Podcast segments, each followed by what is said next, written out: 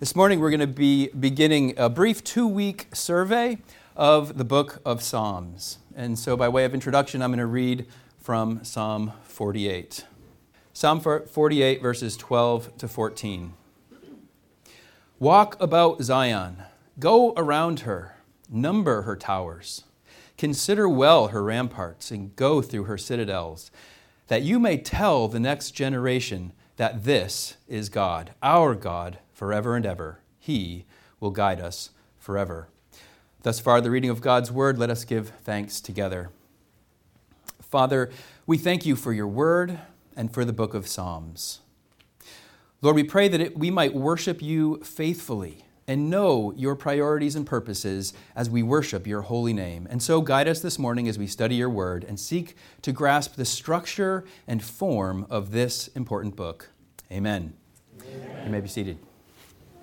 In Psalm 48, we're instructed to survey the city of Zion, to consider her features, her towers, her ramparts, her citadels, to examine and measure and describe God's city. And we're to do this as a means of learning something about God Himself. When God gives shape to something, He does that with a purpose. When God gives form to something, He has purposes for us to learn things about himself. The very architecture of the city of Zion was meant to instruct and convey to God's people things about God himself. Similarly, in Ezekiel chapter 43, we read that God says to Ezekiel, As for you, Son of Man, describe to the house of Israel the temple, that they may be ashamed of their iniquities and they shall measure the plan. And if they are ashamed of all that they have done, make known to them the design of the temple, its arrangement, its exits, and its entrances, that is, its whole design. The shape and arrangement of the very city of Zion, and the shape and structure and features of the temple, they're all meant to instruct us in the ways of Yahweh. And likewise, when we consider the book of Psalms, its, its shape, its structure, its architecture, we're meant to learn things about God Himself. In fact, the very word Psalms comes from the Hebrew word Tehillim, which it means songs of praise. And so when we examine the parts and the features of the Psalter, we are going to come away with an understanding about God Himself. This book has been architected and arranged to teach us about how we ought to properly worship Yahweh, our God. This book of Psalms, it's not an accidental or random arrangement of 150 songs. And unfortunately, I think we tend to dip our toes into the book of Psalms.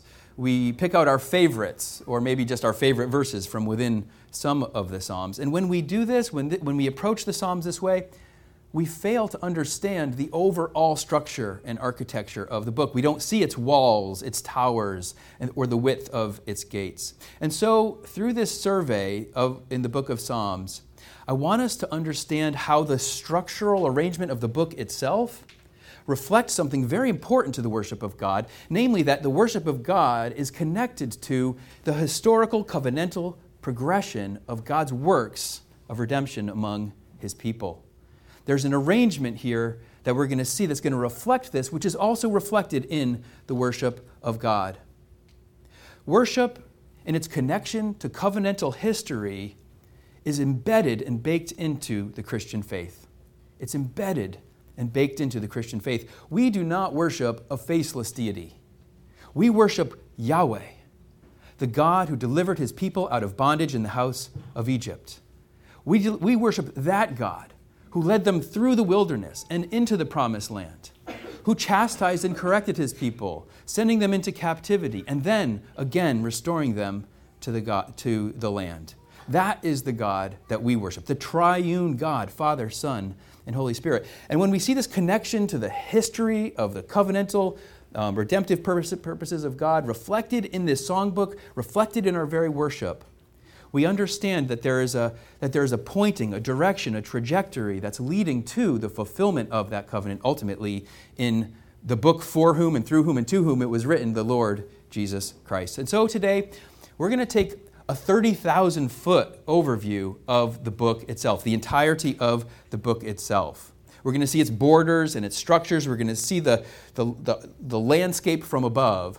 And then next week, we're going to zoom down into the terrain and we're going to examine the various features, the kinds of terrain that we see in the book of Psalms. And so, with respect to the structure of the book of Psalms, the first thing, of course, that we want to recognize is that it's not just one book. It's a book of five books. There are five books of the book of Psalms, and as you read through your, the book of Psalms, you'll see that there are little notes saying book one, book two, book three, book four. Book, book one is Psalms 1 through 41. Book 2 is Psalms 42 to 72. Book 3 is 73 to 89. 4, 90 to 106. And 5, 107 to the end.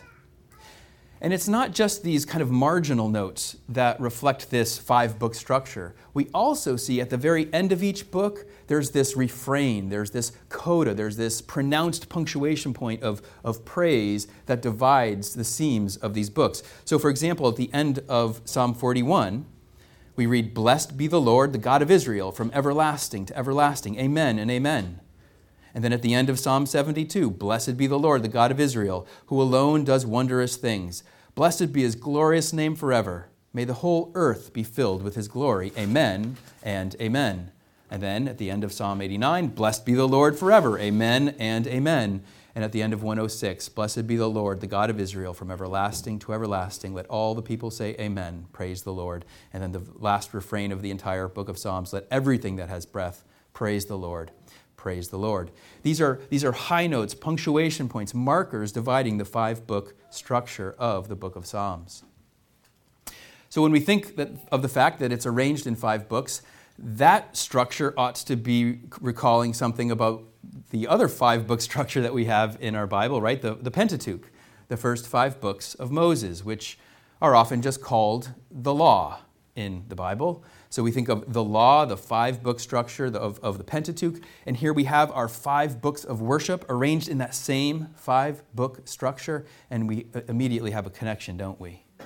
We see that, that the, the, the law when properly understood, the law, when properly followed, always leads and is mirrored by praise and worship. We do not understand God's law rightly. We do not practice God's law rightly until it results in praise and delight and worship. And so, isn't it fitting that the very first psalm, the very first book in the book of Psalms, begins this way Blessed is the man who walks not in the counsel of the wicked, nor stands in the way of sinners, nor sits in the seat of scoffers, but his delight is in the law of the Lord. And on his law he meditates day and night. And likewise, of course, we think of Psalm 119, which we'll talk about a little bit later, the, the longest chapter uh, in, the, in the Bible, how it's structured, um, and, it's, and it reflects that delight in God's law the law, the arrangement of the law in five books and the five book structure of Psalms is meant to connect the right use of God's law, the right understanding of God's law, to the praise and glory of God.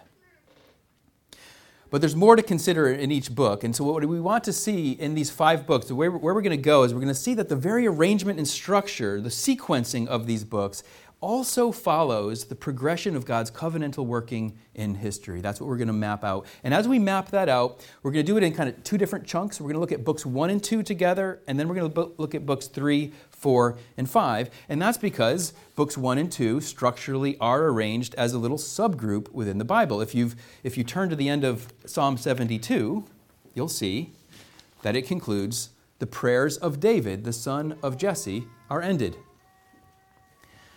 It's kind of an odd thing to have in, at Psalm 72 because if you continue reading in the Psalter, you find more Psalms of David later.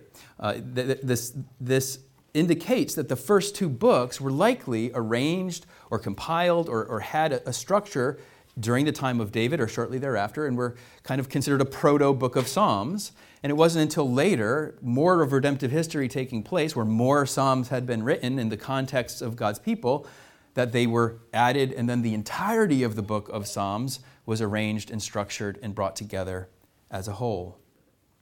Now, I do want to note one thing, just so that you're not confused. Um, when, I'm, when I'm indicating that these five books are arranged uh, to reflect a sequence of redemptive history, I'm not suggesting that the actual Psalms themselves follow that. That's why you find Psalms of David at the end as well as at the beginning. But rather, the way that the book was organized and structured and the content and the aspects of the Psalms and where they're arranged does reflect this order. So don't, don't be confused about, about that. Because what we're going to do in seeing this pattern is examine two details from the book to see this progression. Number one, the authorship of the Psalms. We're going to take note of who wrote them um, and the frequency of those authors. And then, of course, the content of the Psalms themselves. And so let's take a look at, at book one and two, sort of as a unit, and consider first the authorship of these Psalms. When you read the first book of Psalms, with the exception of Psalm 1 and 2, which are anonymous, they're not labeled, probably because those were meant perhaps as an overall introduction to the first two books or maybe of the whole of the book of Psalms. Aside from Psalms 1 and 2, all of the first book are Psalms of David, every one of them. But when you come to book two, you find that only about half of those are written by David, and the rest are by the sons of Korah and by Asaph. So it's sort of half and half. And I want us to take note of, of the, these kinds of authorship patterns. The fact that the first book is entirely David, the second book half David and half others, and then we're going to see other uh, aspects of frequency to Davidic Psalms. We're going to see a pattern, and the very arrangement of the frequency of authors is going to be pointing us to something about God's purposes in and through redemptive history. So, the first piece of data on the first two books, all of book one by David, and the second only half. But it's not just the authorship details, it's also the content itself. When you read through the Psalms in Book One, you will find that the tone, the content, the context seems to reflect a stable kingdom, a sound and stable kingdom under King David who had defeated his enemies and gave them peace on every border, and that this was the context. Now, that doesn't mean that you're not going to find enemies and adversaries and laments in the first book of Psalms. You will. In fact, Psalm 3, right out of the gate, David says, O Lord, how many are my foes? Many are rising against me. Many are saying of my soul, there's no salvation for him in God. And then the very next one, uh, in Psalm 4, there are many who say, Who will show us some good? Lift up the light of your power upon us, O Lord. So there are definitely enemies and laments and cries in the first book, but when you look at it carefully, they tend to be personal adversaries of David, related to struggles and trials in his personal life. Not so much that there are hostile armies on the border about to encroach. So there's a difference of context. But then, as you move to book two, things start to erode. Not only do you have these laments and, and, personal issues that might be reflected, but you actually see hostility from the outside disrupting the security and stability of God's people. So, Psalm 44, for example, we read in verse 9, But you have rejected us and disgraced us, and have not gone out with our armies. You've made us turn back from the foe, and those who hate us have gotten spoil. You have made us like sheep for slaughter, and we have, are, we have and, are, and scattered us among the nations.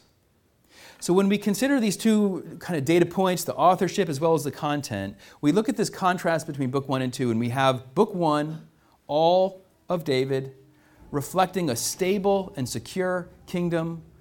Uh, then we move to book two and we find it's divided. It's half and half, half David, half others, and that there are enemies and they're actually beginning to encroach. And so the structure of these two, the arrangement, seems to suggest that the first book reflects the early kingdom of David, a high point, and then book two is, is either reflecting the divided kingdom or leaning toward the divided kingdom. The seeds of the divided kingdom are there and we begin to see fracture. We begin to see instability. I want to look at one other detail that I just find fascinating um, that reflects this difference and underscores something about the, what happened in the progression from the stable kingdom under David and then the divided kingdom.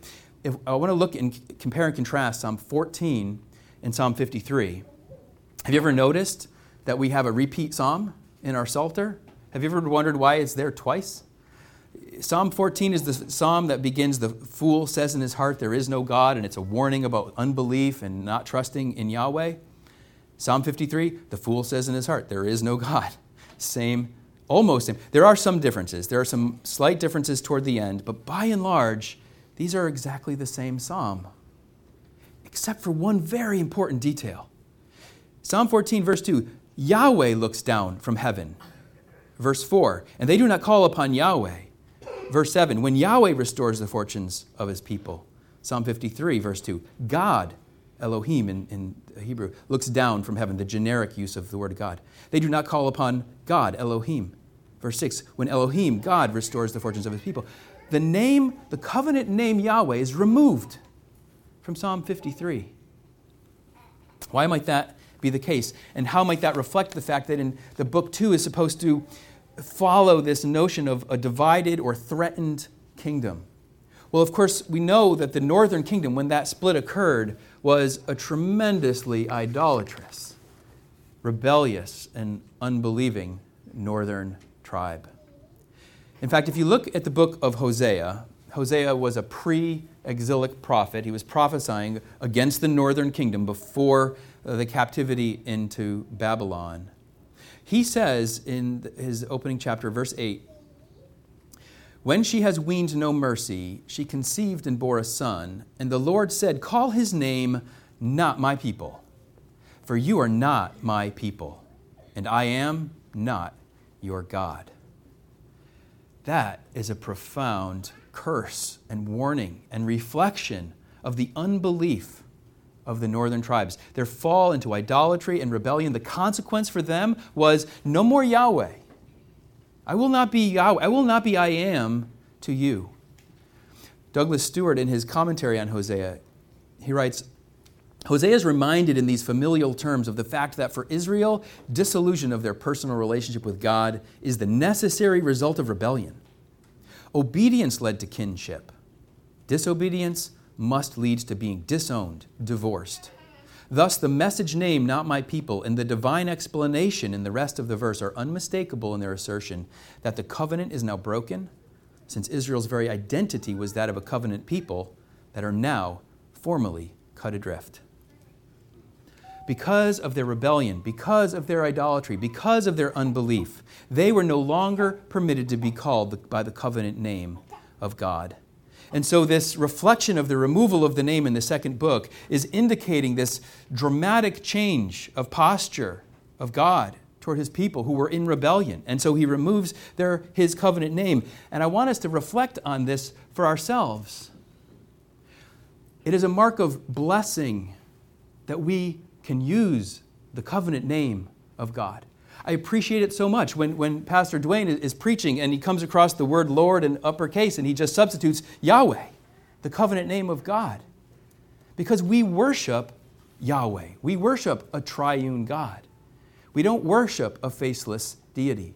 The removal of the use of the name Yahweh is a mark of unbelief. I get concerned when I visit other churches or I hear um, pastors and preachers, and you hear a whole sermon and you never hear Yahweh or Trinity or Father, Son, Holy Spirit. You just hear God, God, God, God, God. Might that reflect something of God's posture toward our, the church when we don't use His covenant name? Using the covenant name of God in our liturgy, in our worship, it's not only a mark of blessing, it preserves us. It causes us to remember who this God is not nameless, faceless deity, Yahweh who brought his people out of Egypt. That God. That's who we are worshiping, the triune God. That is who we are worshiping.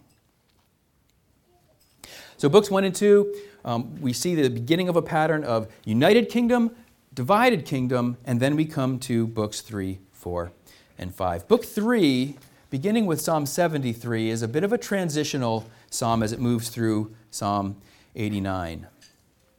If we see in Book Two the beginnings of threatenings of armies, the beginnings of instability, Book Three reflects that we are way far gone. And looking at the authorship of Book Three, that we're going to find that there is only one, just one Psalm of David in Book Three. The rest are by Asaph, and some by the sons of Korah, the last two by Heman and Ethan. And if we just reflect on the authorship details, we can it's it's reflecting the notion that that stable kingdom, that secure kingdom, that's long gone. That's in the distant past. Then, when we come to the content of Book 3, that speaks even louder than the authorship details. So, uh, book 3 begins with Psalm, uh, in Psalm 70, well, Psalm 72, but the next one, Psalm 73. The author says, But as for me, my feet had almost stumbled, my steps had nearly slipped, for I was envious of the arrogant when I saw the prosperity of the wicked. So here they are, northern tribes, idolaters, and they're seeing the wicked, they're prospering. That's not supposed to happen. What is that indicating? And then in Psalm 74, it's even, it's even more explicit. Oh God, why do you cast us off forever? Why does your anger smoke against the sheep of your pasture? Remember your congregation, which you have purchased of old, which you have redeemed to be the tribe of your heritage. Remember Mount Zion, where you have dwelt. Direct your steps to the perpetual ruins. The enemy has destroyed everything in the sanctuary. For your foes have roared in the midst of your meeting place. They have set up their own signs for signs. They were like those who swing axes in a forest of trees, and all its carved wood they broke down with hatchets and hammers. They set your sanctuary on fire. They profaned the dwelling place of your name, bringing it down to the ground. Or Psalm 77, verse 4 You hold my eyelids open, so, and I am so troubled that I cannot speak. I consider the days of old, the years long ago. I said, Let me remember my song in the night. Let me meditate in my heart. Then my spirit made a diligent search. Will, you, will the Lord spurn forever and never again be favorable? Has his steadfast love forever ceased? Are his promises as, at an end for all time? Has God forgotten to be gracious? Has he in anger shut up his compassion? Things in Book 3 are not going well for God's people. They had rushed into idolatry, into rebellion and unbelief, and God now is sending the enemy straight into the, the, the, nation, straight into the temple. Breaking down those trees represents the, the trees that are symbolized in the temple. They're just hatcheting them from inside the temple. What is going on? Why are we being overrun? Well, of course, it's because of their unbelief and their idolatry.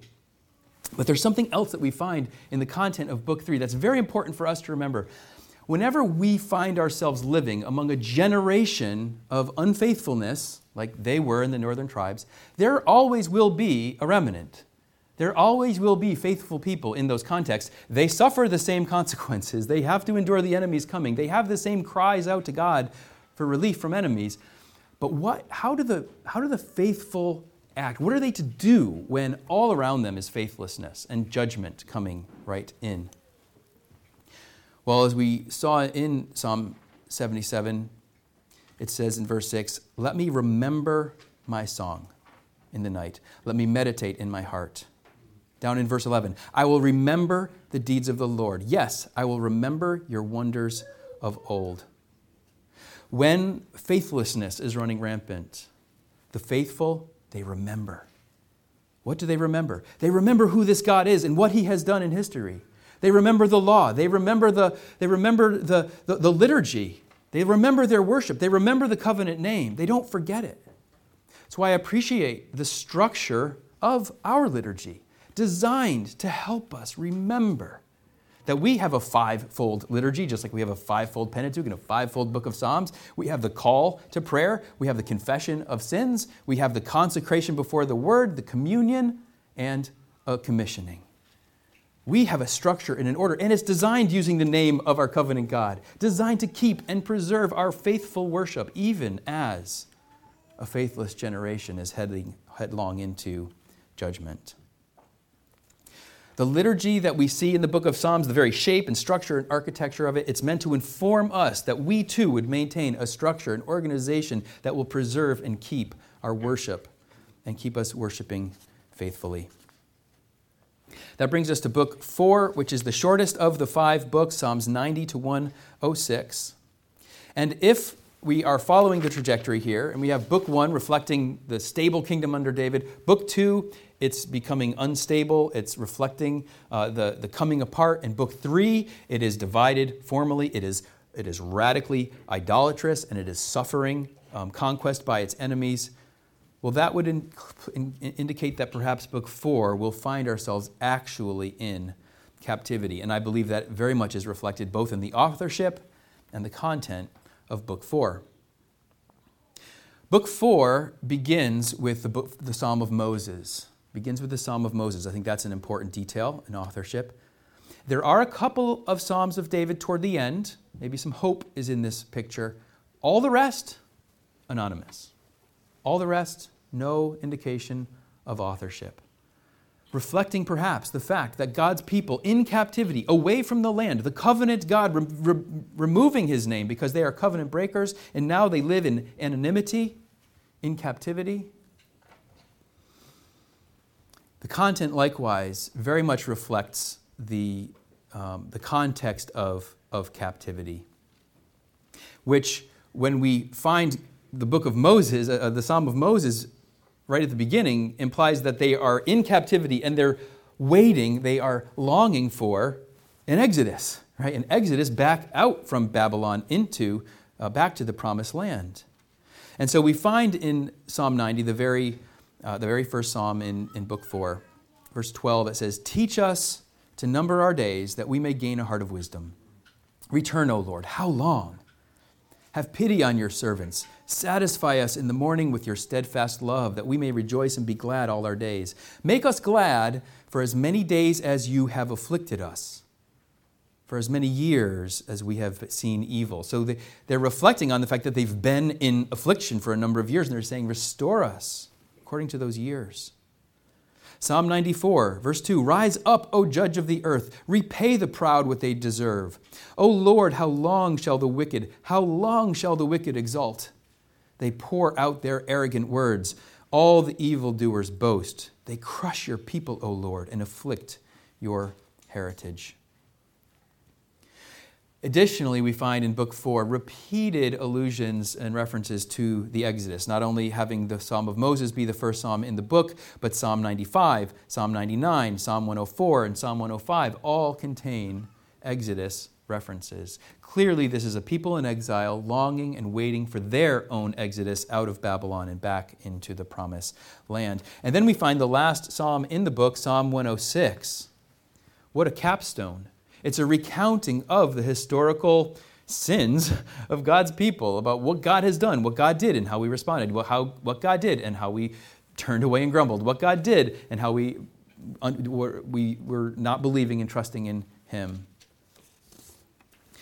Getting to the end of Psalm 106, then, picking up in verse 40, it says, Then the anger of the Lord was kindled against his people, and he abhorred his heritage. He gave them into the hand of the nations so that those who hated them ruled over them. Their enemies oppressed them, and they were brought into subjection under their power.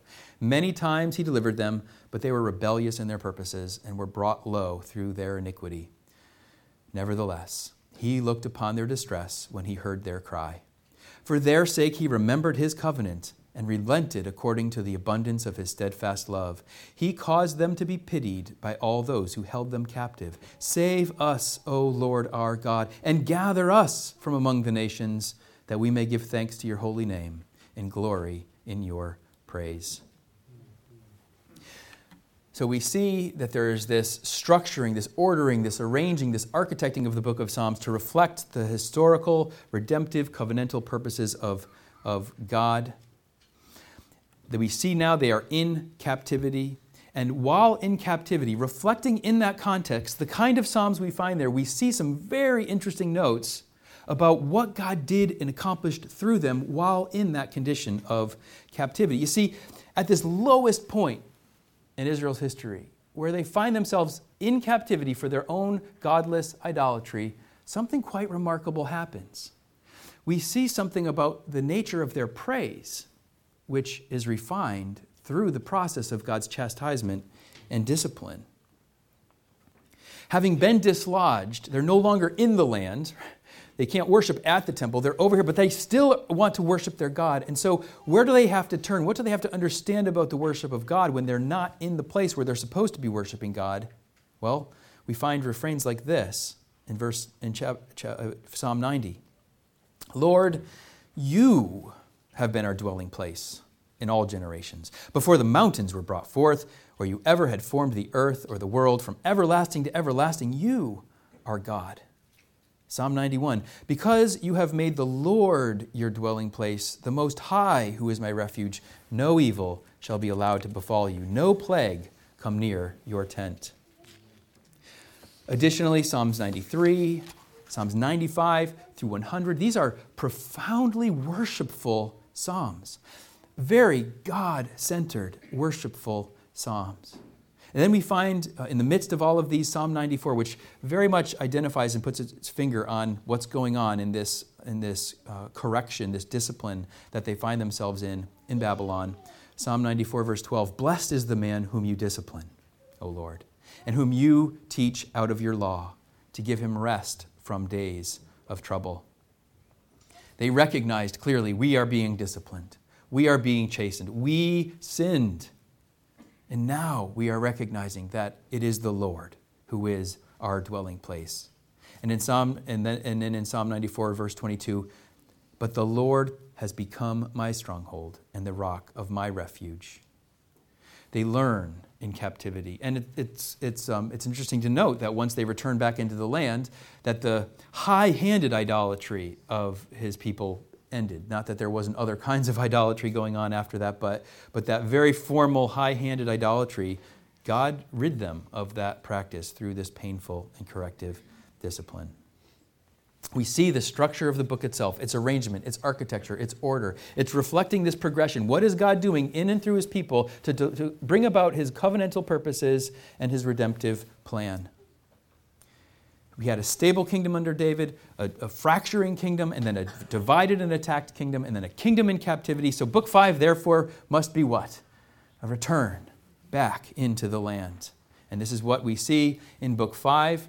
Um, and as we do kind of this quick survey of book five, looking at its various aspects, we'll note that uh, not only does is this idea of return to the land very much in evidence, but there's a lot of interesting things about book five we have a, little, a lot of subsets. Of course, we have Psalm 119, which itself it kind of stands alone as almost a little mini psalter of to itself. Um, that long acrostic psalm uh, with each of the Hebrew letters of the alphabet forming its structure, and then in each of those, the, the Hebrew letter that corresponds is the first letter in each of those verses. A very well structured psalm, delighting in God's law. We have Psalms 113 through 118, which are known as the Hallel Psalms, which are often um, used during Passover we have that unit um, of Psalms 120 through 134 that, we, that are called the Psalms of Ascent, which were traditionally uh, sung as they would pil- make pilgrimage up to Jerusalem or as they would ascend up into the temple to make their sacrifices. We also find at the very end, or right before the end, a new collection of Davidic Psalms. And then the finale, the high point, the last five Hallelujah Psalms, where the, where the pinnacle of praise is just raised to a high pitch.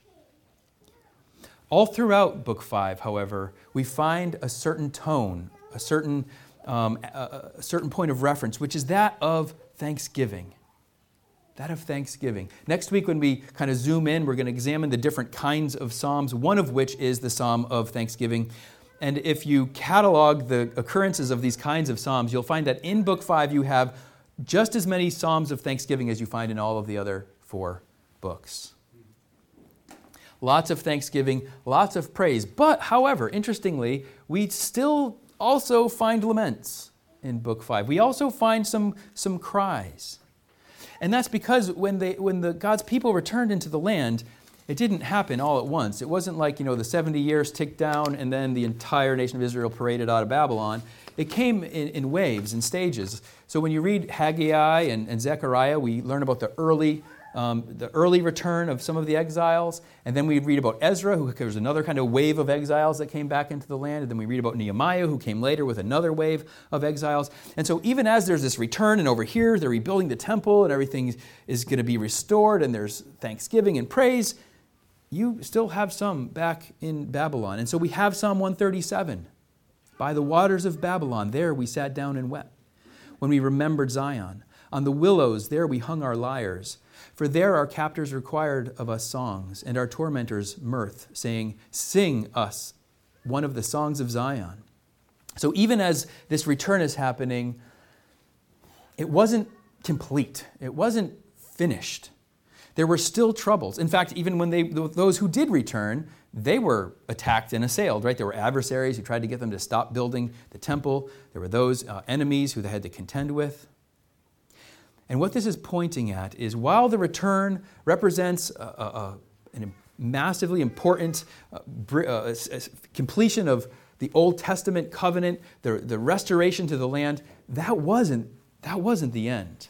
There was yet more that God had to accomplish in redemptive history. And so, if we think about the authorship of the entire book of Psalms, let's just think about the Davidic authorship. David wrote at least half of all of the Psalms. The first book, as we said, all of David.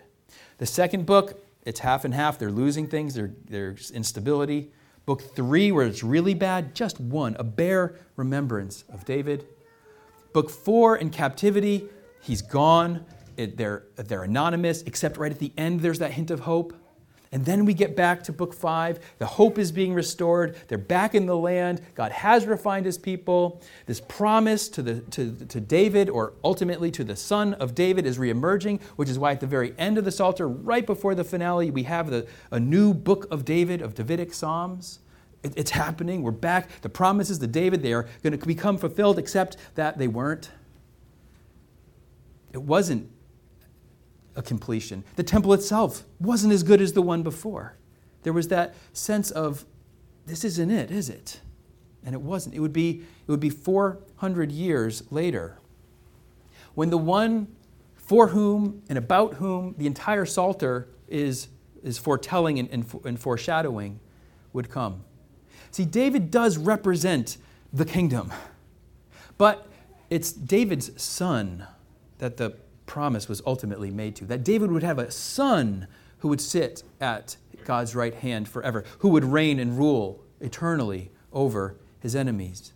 And so the entire trajectory of Psalms is bringing us through David as an author to this point where it begins well, it starts to drop, it utterly drops, then it rises to this hope, but it's not finished. There's a trajectory here that points ultimately to that final son of David, which would wait another few hundred years until the right time when God sends his angel to Mary and tells her that the son that she would bear would be great and he would be called the Son of the Most High. And the Lord God would give him the throne of his father David. It's this Jesus, the Son of David, who would come to bring that final completion of God's redemptive covenantal purposes. Jesus would be born into the world. He would live that perfect life in obedience to God's law. Blessed is that man who walks according to the law of the Lord. And then, in our place, substituting for our sins, he dies on the cross. Then, in victory, he rises from the dead. And then, in, also in the Gospel of Luke, after he rises from the dead and, and he's walking along the road, and there's, there's two disciples going to Emmaus, and he begins to teach them and he begins to teach him what? He teaches them everything about the law and the prophets and the Psalms. What do these things say about him? They were all written about him. He was the marker. Jesus was the marker. He was the one that brought a finality and completion to God's redemptive purposes in covenant history. That's the arc, that's the trajectory that the book of Psalms indicates to us about the Son of David, about Jesus our Lord. And so, as we study these things, as we examine the, the, the structures, the towers, as we get out our measuring tape and, and measure those gates, and, and we examine and look at this carefully, we begin to see features that teach us important things about what God is up to in redemptive history and how our faith and what Jesus did is tied to the acts of Yahweh in history on our behalf. We do not worship a nameless, faceless deity. We worship Yahweh. We worship the Father, the Son, and the Holy Spirit. Next week, we're going we're gonna kind of take come from way up here, go zooming in, and we're going to actually look at the terrain. We'll examine the various kinds of Psalms that we find. And again, these will help us to be enriched in our understanding and use of the book of Psalms, which continues to preserve and keep our own worship. So let's pray. Heavenly Father, thank you for revealing to us such grandeur and planning and architecture within your word, and particularly in the book of Psalms.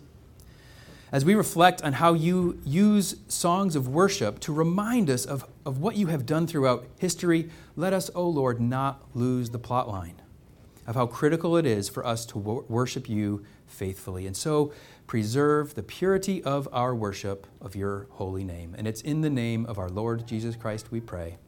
Amen.